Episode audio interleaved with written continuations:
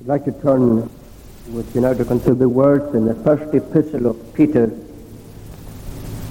chapter 2, reading at verse 9. First Peter, chapter 2, verse 9.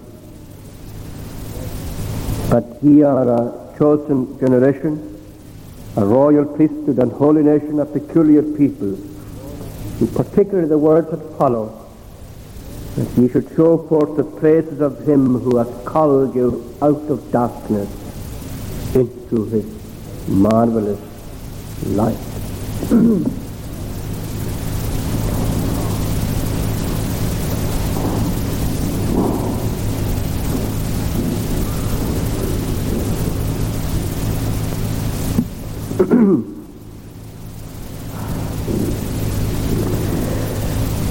God willing,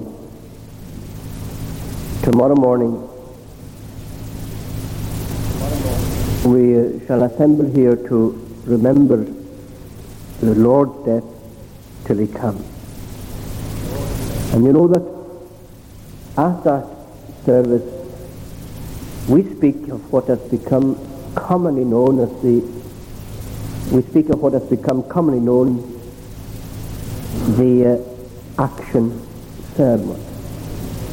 Whatever it means, I think that it brings before us that on that day the uh, theme is Christ's work, Christ's atoning work and atoning death on behalf of his own people, Christ's action or activity in his death. At the same service, people sit at the table, at the Lord's table, and engage in an action themselves. They, as the New Testament tells us, they are there to show forth the Lord's death till he comes. Now you know that this showing forth is just a a witnessing on their part, a testifying of on their part, a declaration of by the people at the table of what the death of the Lord Jesus Christ means to them, its importance to them in their lives, the place it has in their lives, what it has meant to them and done for them. And its preciousness to them to this very time. But the witness, the ministry, the testifying of by the Christian of the importance of the death of Jesus Christ in his life isn't something that takes place just at the Lord's table. As you thumb your way through the pages of the scriptures you discover that the death of Jesus Christ is something which governs, regulates the way in which a Christian lives in this world. And part of Peter's purpose in penning these words to the believers who were scattered throughout the various regions at the time of the, in which this letter was written, part of his purpose is to remind them that they are living in a world in which they are to show forth, to testify of, to witness to the uh, praises, the virtues, the things that are true concerning the one who has called them out of darkness into his marvelous light. And the believer, therefore, is a person who, whether he's sitting at the Lord's table or living in whatever way he is, uh, wherever he is in this world, is a person who has something to say to people by his life and by his witness about the God who has called him out of darkness into his marvelous light. As a matter of fact, as you know, in various parts of the Bible, particularly from the Sermon on the Mount, a Christian is one who has been called by God out of darkness into light. And as we home in on these words, we discover that this is one of the very important statements in the Bible about a Christian. So that when we ask, as we tend to ask, and as people quite quietly tend to ask, who sits at the Lord's table? Who should be there? This is one answer to that question. The person who has been called by God out of darkness into his marvelous light. And for a little tonight, I would like to just concentrate with you on these words, the uh, call that we have here spoken of, the call and what it is in its nature and what it does. Just these two thoughts. Its nature, the call that comes from God to the sinner, called by God. And what this call does, and it does two things. It calls people out of one state or condition, and it calls them into another. Called out of, into. I think that it is accepted by most people that we live in a day in which the line of demarcation between what uh, being a Christian is and what a Christian isn't is becoming almost obliterated. It's interesting to note that in the old days, when uh, there's a case recorded, for example, of a young convert who went to his uh, minister into the Kirk session with a, with a request to be admitted to membership of the congregation by profession of faith. And when he came into the session, the minister who had um, the minister who, who in charge there asked him this question. Now he said, what can you tell us about a change of heart? A change of heart. And again, Whatever else a Christian is, he is a person surely whose heart, whose life, whose outlook has been changed. And changed firstly because, as we see here, God has called him. Now, this is a very important word, as most of you, not all of you, will know, particularly in the New Testament. I think it is used 35 times in the New Testament of what is essentially the efficacious, what we call the efficacious call of God in the life of an individual. But just in the passing, we tend to speak of the call in another way, sort of what, what we speak of as the, the general call. For example, everyone, when the gospel is preached, and let's say there's a congregation of 100, 50 of them are Christians and 50 are unconverted. And the gospel is preached to that congregation of a hundred people. And uh, the claims of Christ are brought home to all. Everyone in the congregation is called. Everyone hears the general call of God then in the gospel. Remember the Lord Jesus sent his, sent his disciples out to call people into his kingdom. And he commanded them to go into the highways and byways and to bid them to come, bid them come. God calls them men and women everywhere. Son and daughter, give me thine heart. And it is our responsibility as ministers of the gospel to present that call to all and sundry, to everyone who thirsts. And everyone is in a state of need, in a condition of need, in the presence of God. And to all who need, therefore, the call comes, come unto me, all ye that labour and are heavy laden. And the minister of the gospel delights in addressing that call to any who will listen to it. That's his meat and his drink. He is never happier maybe in this life than when he is presenting the call of God to men that they might believe. Some, of course, respond in different ways. Some don't hear a word that is said. They come into a church, they leave it. Not a syllable do they take with them of what they've heard. Others come and they might be impressed by the manner in which the call is presented. They might not be. But they react in, in that way. They're impressed. Others perhaps may tremble under the call. They may be feel convicted, like Felix did and Agrippa. And like people in times of revival tell you that they have been.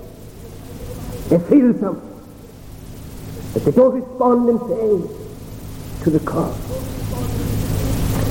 But when God calls, it is so different. It is so different. Here is a call that comes in a way in which it cannot be refused. As someone has put it, it is a summons. When it comes to the individual, it is a summons to which he is constrained to respond. He daren't. He cannot refuse it. And when it is used it used as it is used in this verse, it always refers to God's predestinating call unto salvation. God speaks to the heart, to the conscience, to the mind, and to the will. And he summons that individual with an irresistible call. In other words, the call comes to this person with the power that enables him to respond. Called by God. As someone has put it, God calls this person so that he is delivered to the intended destination of the call. And the intended destination, of course, as, as, as we shall see in a minute, is faith in the Lord Jesus Christ. Now, the Christian, therefore, is a man who is called to respond. And every man thus called does respond. And no one is a Christian unless and until he responds to that call. Called by God out of darkness into his marvelous light. Now, just one or two other things on this leave it. Every man that's summoned to believe is a Christian or a saved person. And what happens is that a work of God takes place in that person's mind, in his heart, in his will, in his understanding. The call comes to him direct to his heart from God. There's a classic example of this in the New Testament in the life of Lydia. You remember the story? Paul preached, spoke from the Word of God at the riverside. And this is what we read. As Paul spoke, the Lord opened her heart. And this is always what happens in the call. God calls so that a person responds to the call. And when he does call, there is nothing in the world more personal than this call. Nothing. You may sit, you may have been sitting for years under the gospel in a church, becoming so used and perhaps dozing through a service, and then everything changes. When God calls, when God speaks. Like the young fellow who went to a meeting once and he heard a minister preaching on the text. The, the, the, the request of the Greeks who came up to the feast of we would see Jesus. And the Lord blessed that sermon to his heart, really. And he left the meeting. And shortly after, just having, having gone down the road a wee bit, he met an, an old Christian who had also been to the meeting. the old Christian asked the young fellow, I saw you said in the meeting, yes? He said, what do you think of that sermon? Well, you know, said the young fellow to him, I thought there was no one there but myself. I thought there was no one that church but myself. And the old Christian replied, well, he said, that's the way I felt as well. And the young fellow couldn't understand how the old Christian could have felt like he. You see, they both felt the power of God. And under the constraining influence of that power, the message was so personal to them both. It was just for them. When God speaks, when God calls, is it not true that that becomes the most personal moment in your life? Remember what Joseph did when he made himself known to his brethren. He caused all the Egyptians to go to room, and he made himself known to them. What a personal moment that was for them. So it is for you and for me when God calls It comes from him to you and to no one else. It's a personal call. The call of God. But then, secondly, in this two-pronged uh, view that we have of it here, it's a call that comes to us to deliver us out of and to call us into. He calls us out of darkness into his marvelous light. In other words, this call comes with delivering power. It comes that it may separate us from. Now I think that everyone would agree with this, that the Bible never speaks of a changed person spiritually who can continue living in the, the kind of life that he used to live. It never speaks of a changed man in that way. Never. But it always speaks of a changed man who must, because of the change, break with the life that he lived. And you know, we make it far too easy. I think when we may, when we tend to give people the impression that they can be Christians, they can consider themselves called by God, and continue to live the way they were. It just doesn't square.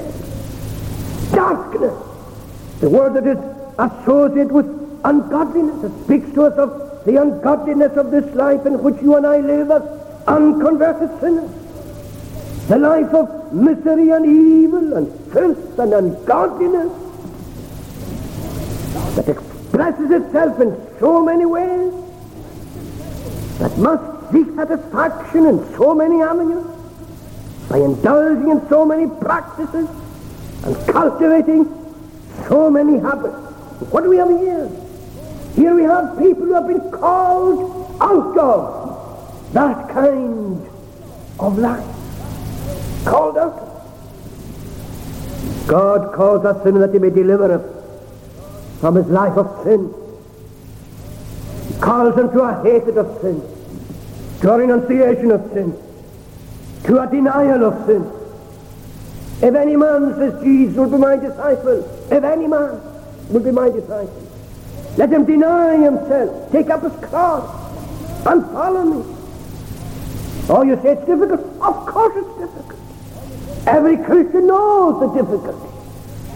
And maybe it's because we're not prepared to accept the difficulty that we tend to think a life in which a person can be a Christian and remain what he was. And there is no such picture given us in the Bible.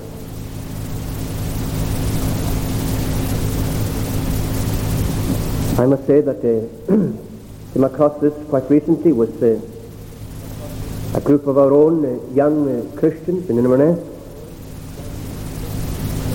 talking about the problems that they have to face and there's no doubt that young Christians in this part of the world have even greater difficulties and problems to face.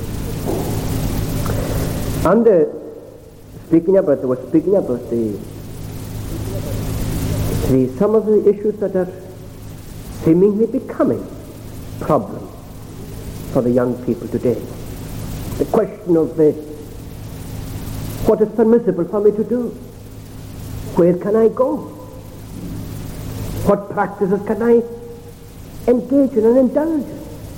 Am I allowed to do this and am I allowed to do that? And I couldn't help but think that 20 years ago, these issues, these wouldn't be issues at all with young Christians. Certainly wouldn't have been 30 years ago. I was reminded of something that I heard an old minister once saying at communions in Aberdeen, putting it very strongly. He said that no Christian, no young Christian, should think like that. What can I do? Where can I go? What am I allowed to do? And I wonder why it is that in our why it is that the things which weren't problems at all and practices which a Christian had no doubt at all were taboo in his life because he was a Christian. I wonder why for us today is some of these things may become permissible. Why? I wonder if because we're not prepared to accept the clear-cut definition that the, Bi- the clear-cut distinction the Bible makes between the life of the Christian and the non-Christian. And are we becoming a wee bit too clever in applying things and allowing, saying that, yes, that's all right, the next thing's all right, the next thing's permissible. Maybe it's the influence, and I hope I'm not treading any toes when I say this. Maybe perhaps it's the influence, without our realizing it, over a period of time of the, what has become known as the charismatic movement. When in certain circles you can be a Christian and take your Christianity with you anywhere. The trouble being, of course, that there are some places that Christ won't go with you. That he, there are some places to which Christ will not go with you.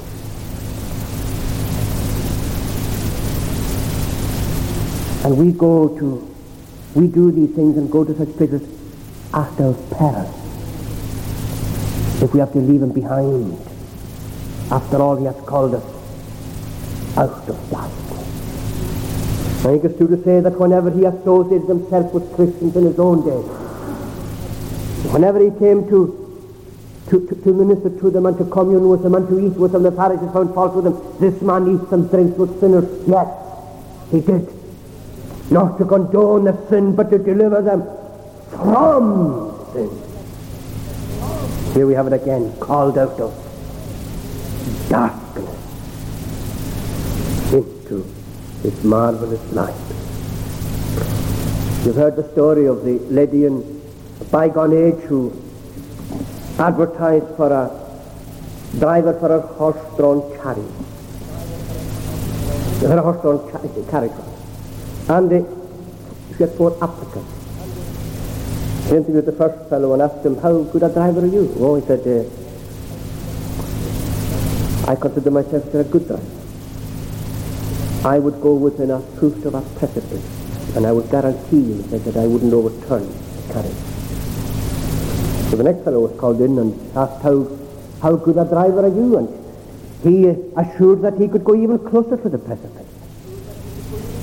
And then a third one came in. And he assured her that he could go within an inch of the precipice without overturning the carriage. Then the fourth she asked him, how close to the precipice can you go without overturning the carriage? Madam, he said, I wouldn't go near the edge of the precipice. I will try to keep the middle of the road if I can at all. He said, you will be my driver. And it's not a bad practice for us all to adopt that one, to remember that the Lord has called us out of sin. It is our, it is our privilege, it is our duty to put as big a distance between ourselves and sin as we possibly can. Look at the picture you have in the chapter right in Romans chapter 8. There you have the picture of the Christian warring against sin. He's lost in deadly conflict with his sin. And he's given the Holy Spirit to help him, to lead him. And the leading of the Spirit is supremely for this conflict to help him mortify the flesh and the deeds of the flesh. Destroy all that is evil in his life. And that's why the Lord saved us by his power to deliver us from sin and from a sinful course and in delivering us. Remembering at the same time the second thing that we have here called into or unto his marvelous light. If on the one hand is that call that delivers us from, it is also on, on the other hand a call that beckons us to. We are called into. Paul, speaking of the revival that took place in Thessalonica, has something very interesting, interesting to say of that revival. He said, it has lots of people, he said, what he was saying, lots of people have heard how you have turned from idols to God, to serve the living God. There are some people who tend to think that conversion, when they think of conversion for themselves, I'm talking about the unconverted, if it be that they think of conversion at all, they, they, they, they almost they find it difficult to understand that when God breaks you away from a life of sin, He doesn't leave you in a vacuum. He delivers you into a life that is full. And in that sense, Paul speaks of the life that he left behind as not so much as a loss, but as something that wasn't worthy of being esteemed even. It was a loss, yes, but he went further than that. I look and he says, as refuse. The life I live just fit to be thrown away in the interest of this life into which I've been called. Called into, as he puts it here, into life. You see, the call of God comes with this effect. It delivers us into a certain condition, into a certain way of life. It's called here life. It is called many things in the New Testament. Just to mention them in the passing before we draw to a close. We are called, for example, to faith in the Lord Jesus Christ. The power of God lays hold of us, as it were, and delivers us into the hands and into the arms of the Lord Jesus. It's a call that comes enabling us to believe. Some persons put it like this one, speaking about his conversion. Speaking of the way in which he, he, sat for a long time under conviction of sin, uh, uh, under the ministry of the gospel. And you know, he said, I was almost screaming at the minister, tell me how I can believe. And the call of God enables him to believe. It is the gift of God. Called that we might receive the Lord Jesus Christ as our Savior. Called them into faith. Called into the exercise of faith. Called into the exercise of love. We read that again in Romans chapter 8. All things work together for good to them who love God, who are the called according to his purpose. Called not only to faith, called not only to believe, but called that we might love, that we might love, that the soul might go out in delight in God, that the soul might express itself in reverence for God, that the soul might see that there's an interest in the things of God, in the law of God, that it might know that it can think no evil of God, that is love. Just as the soul expresses itself in faith, so it expresses itself in love. It is called, or we are called, to love. Called thirdly, it says, right in the Corinthians, called into the fellowship of his Son. The barrenness of our sinful life is replaced now by the fruitful life of fellowship in the Lord Jesus. This is the condition of the state into which the soul is now called. Faithful is he that has called you into the fellowship of the Son and the faithfulness of God is seen in that he delivers the soul into that condition, into that state. This is when his faithfulness is expressed. He has promised, he has decreed to call into fellowship, and he fulfills his purpose. He calls his people into the, into the experience of fellowship with the Lord in which they delight in the Lord Jesus Christ.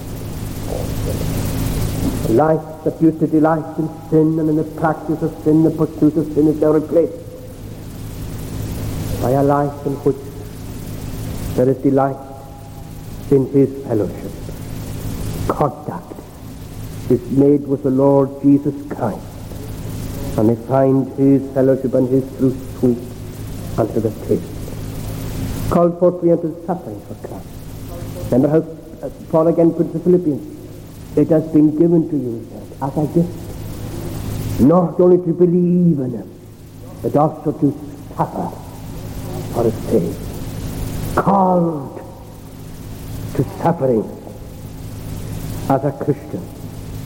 Suffering for the sake of the Lord Jesus Christ. I wonder how many of us are prepared to consider it a privilege to suffer for the Lord Jesus. Called into life and into, as he puts it here, into light. Everything is seen in a new light. God is seen in a new light. Sin is seen in a new light. Self is seen in a new light. The world is seen in a new light. People are seen in a new light. Everything is seen in a new life, Called into the life that is God himself. Called into the peace of God, into an acceptance of the grounds of reconciliation between God and man, called an acceptance of the method by which this reconciliation was effected. We tend to speak of the peace of God in a purely subjective way, and we tend to think of as feeling good, feeling great, and having no problems in life. I've no doubt that it is that. It is more than that. A person can know the peace of God that passes all understanding. And to confront it with awful conflict in his life. What is it? What is the peace of God? God's way of reconciliation and God's ground of acceptance for sinners. My acceptance before God is not grounded in what I am myself, but in what God has done for me in Christ. And this is our peace in the presence of God. And we are called to an acceptance of it. Called unto holiness. It comes with a high and a heavenly calling. A calling that beckons us to God himself. Call that directs us to holiness. Holy not, not only in its origin, but also in its destiny. Because we are con- called to be conformed to the image of His Son. And called, as this verse tells us, called that we might witness to the praise of His grace. That He should show forth the praises of him who hath called you out of darkness into his marvelous light. Surely it stands to reason that if you and I were taken up more with the purpose for which we have been called, then many of the questions and the issues that pose so many problems for us would cease to be issues at all. We are called to witness to tell, to declare what we think of him who has called us out of darkness into his marvelous light. And if we cherish the hope tonight that his power has laid hold of our lives, if we cherish the hope that he has called us by his grace away from the service of sin and into a life of service to the Lord Jesus Christ. That is our hope and our confidence. Let us remind ourselves that he calls us to live to the praise of his glory. And that part of that living is sitting with him at his table, showing forth by that act that he has called us out of darkness into his marvelous light. Let us pray. O Lord our God, we bless thee for thy word and we thank thee that thou art able to bless it to us. Forgive us our sins in holy things. We thank thee that there is forgiveness with thee, that thou mightest be feared. O Lord, help us to fear thee, and help us to live to thy glory. Part us now with thy blessing. For Jesus' sake. Amen.